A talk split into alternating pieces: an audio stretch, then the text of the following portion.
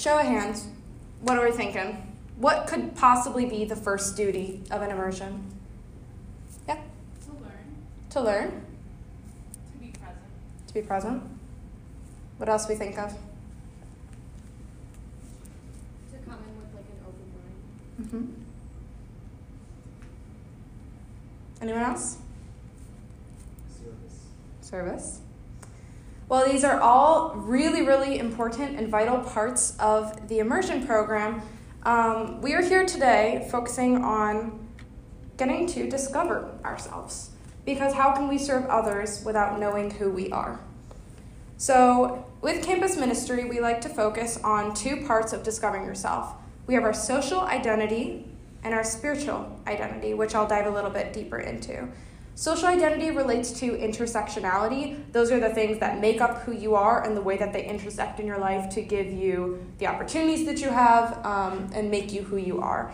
Um, whereas spiritual identity is the way that you make sense of life and your role in suffering. So, some of you may be more familiar with one than the other, and that is perfectly okay. During our prep process, we want to keep this in the back of our mind. We're going to do some workshops today to unpack a little bit more, build community within your groups, and talk about it.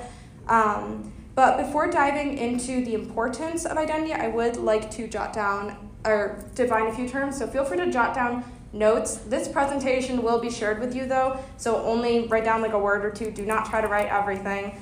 Um, and yeah. All right, so the two components of identity. As mentioned, social identity, spiritual identity. So, social is going to be based on the social groups that you personally are part of. This could include your race, your ethnicity, your age, your gender, your religion, your social class. Um, and it's those places where you feel a sense of belonging. Whereas spiritual identity is more so your purpose, the way that you make sense of your own life, what your mission statement is. Um, and I do want to clarify here spiritual does not mean religious. It can, and it may be for some of you. Whether it's Christianity, Islam, Judaism, Buddhism, whatever you believe, it is your belief.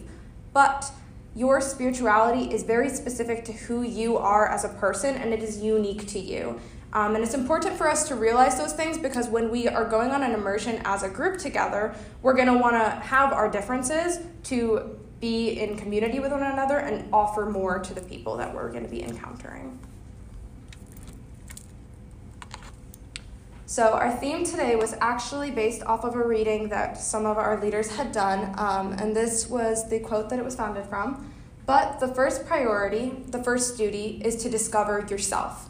Only then can you know what you can offer to another person, a program, or an experience. So, I'd like you all to close your eyes. I'm going to say some questions here. And when I say these questions, there may be one that resonates more with another. I want you to think and reflect on these things because it's going to help you with the workshop later, and they're really good to think about. So, first off, who are you spiritually? What are your values in life? What do you personally believe about life and suffering? What is your role in suffering? Why are you here? Why do you even want to engage in immersion work? What is your purpose? What is your mission?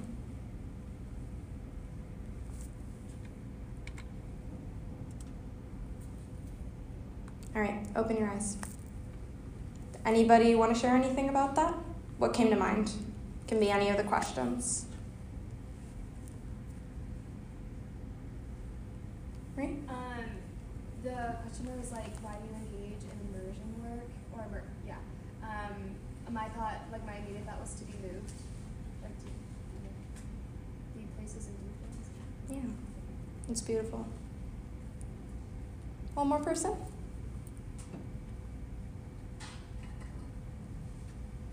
Tia?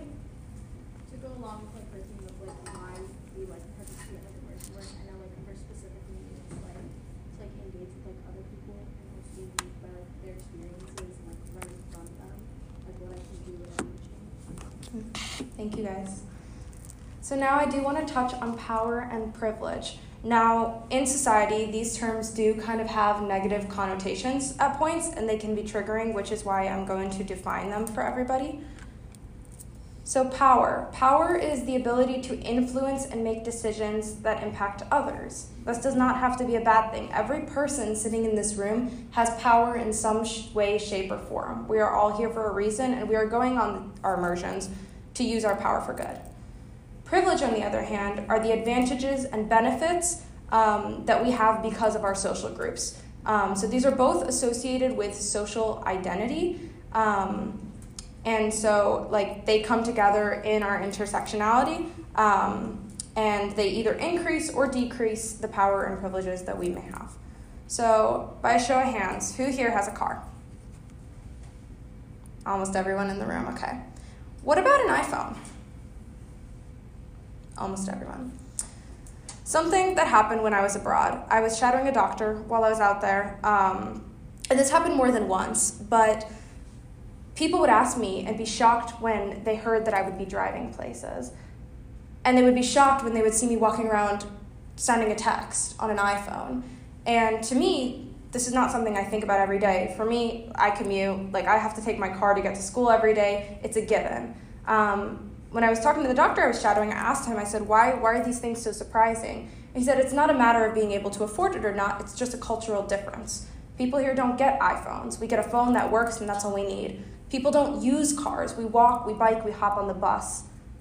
It's a different way of living. And there's no right or wrong. However, when we're going and being immersed in a new place, we really need to be mindful of the things that we have that other people may not, as well as the way that, like, for me, being in Spain, I was in a pretty affluent area um, and there were a lot of differences. So we can only imagine that when we're going to serve communities that are predominantly living in poverty, we are in the situation where we have the power and we have the privilege. So, to tie this all together, why is identity important? All of us here are living in a bubble.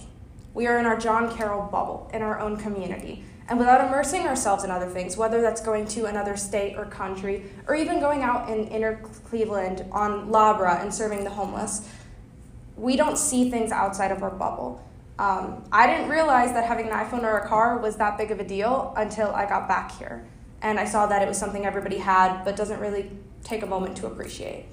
Additionally, we have power and privilege.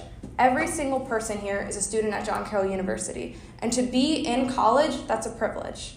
Um, so we want to make sure that we are being intentional with our time here and using our resources and education for good. Lastly, we all have unique identities. If you look down at your hands, you have 10 fingerprints. They're all different from each other. There is no person in the world that has the same fingerprints as you. You are unique in your own way. And the beauty of going on an immersion in a group is that we are traveling together, not alone. So each of us has unique things to bring to the group, and by coming to these prep meetings, working together every Thursday, or whichever Thursdays we meet, um, we're going to come together, we're going to build community together, and then we're going to take that community somewhere else. So I'd like to finish with this quote I found um, Identity is never static, always in the making, and never made.